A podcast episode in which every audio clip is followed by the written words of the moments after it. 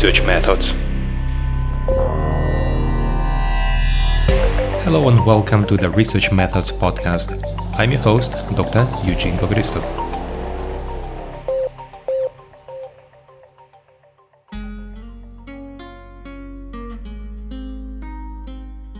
Hello and welcome.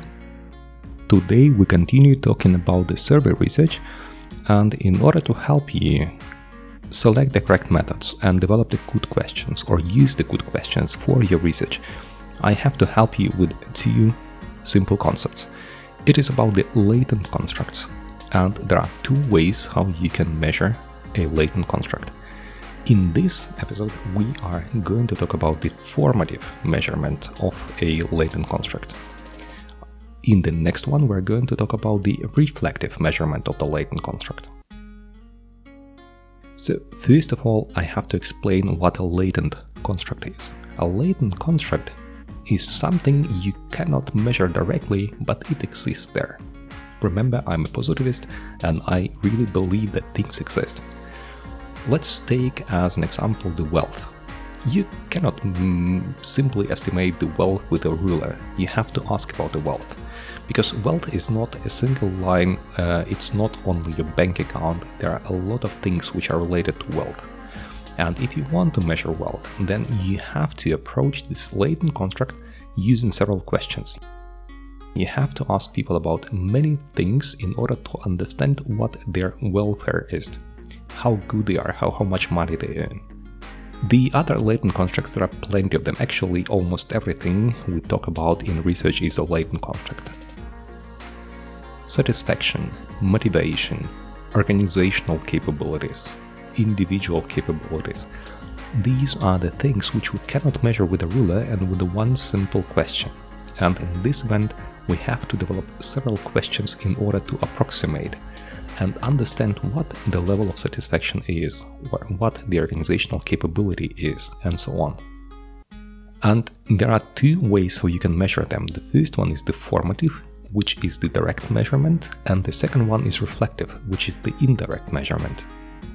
I want to tell you that mostly we use the reflective measures. In this episode, we talk only about the formative measures.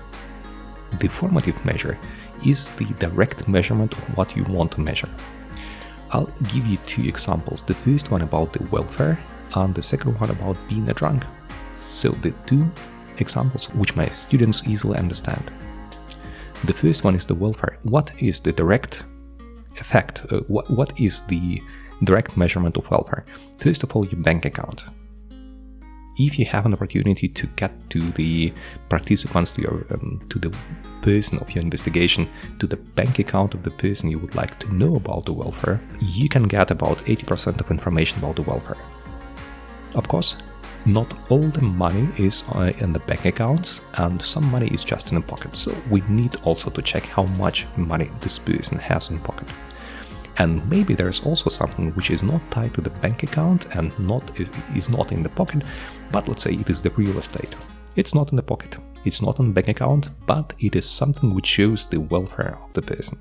Because if somebody owns a flat, let's say in Tyrol, Innsbruck, he, he or she should be a pretty rich person and so on. So we need to find all the sources of welfare and what we exactly understand under welfare, and then by this direct measurement we can estimate the welfare of a person. Here it is important that these items, these questions, they might not and actually should not be interrelated. They can, but they shouldn't, or they mm, don't have to. For example, some people don't use the cash money, they use only their credit cards, they use their bank accounts. So it can happen that somebody has no money in the pocket, but they have the phone with which they pay for something, or they have the credit card with which they pay, but they don't have the money. It can happen that he or she has a lot of money, but he or she doesn't own a flat. There are many people who decide not to buy one, but save money and let's say invest this money later into something something else.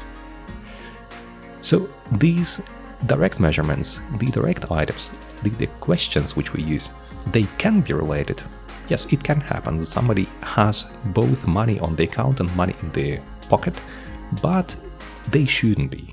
And these items, they have different weights. they explain the welfare in different to a different degree. For example, the bank account might explain the highest amount of your welfare, while the money in the pocket would explain maybe 1 or 2%.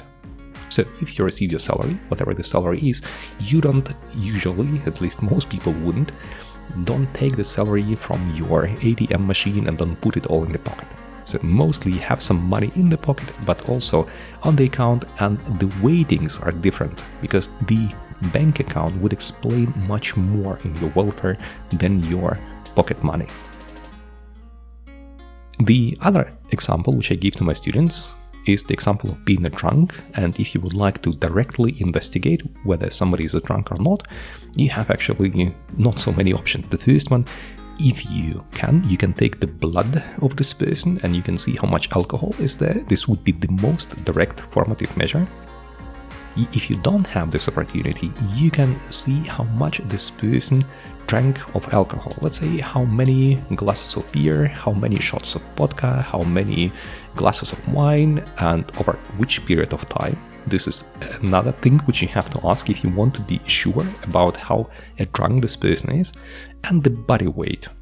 So, as you see, the items with which you measure the state of being a drunk can be of different nature because the number of shots or the number of glasses is of completely different nature than the weight of the person, or let's say the time which a person spent on drinking all the alcohol. And it is important that, first of all, you have to understand these differences. And the second one, that you have to collect all the data. If you miss something, let's say the time, then you can be completely wrong because if person drank 5 beers over 20 hours, this would be not the same as 5 beers within 20 minutes. And 5 beers after 20 minutes would lead to a very drunk state, and over 20 hours would be probably not drunk at all. The same as with body weight. Not everybody thinks about a body weight, but the bigger your body, the less or the lower is the impact of alcohol on you. So somebody is who is pretty big and heavy, the probably one or two beers would not mean so much for the state of being drunk. And if somebody is very small and tiny and drank only one beer, he or she can be pretty drunk. These are the two examples how you can measure the, in a formative way, the latent construct. Of course, the best way is to take blood and understand how much and see how much alcohol there is in blood, but usually we cannot do it. That is why we need different methods. And the formative methods or the formative tools are those which give us pretty precise answer, but you have to be very careful with them. Remember, you have to ask all of them, all the items which have impact on your latent construct. They might not be correlated, and you have to work with them in a different way if you work with statistics. I hope it was helpful, it was interesting. Wait till the next episode where I'm going to explain you the reflective methods of measurement. And the reflective methods are those which are most common, which are mostly used in research. Thank you, have a nice time, and I'll see you next week. Bye bye.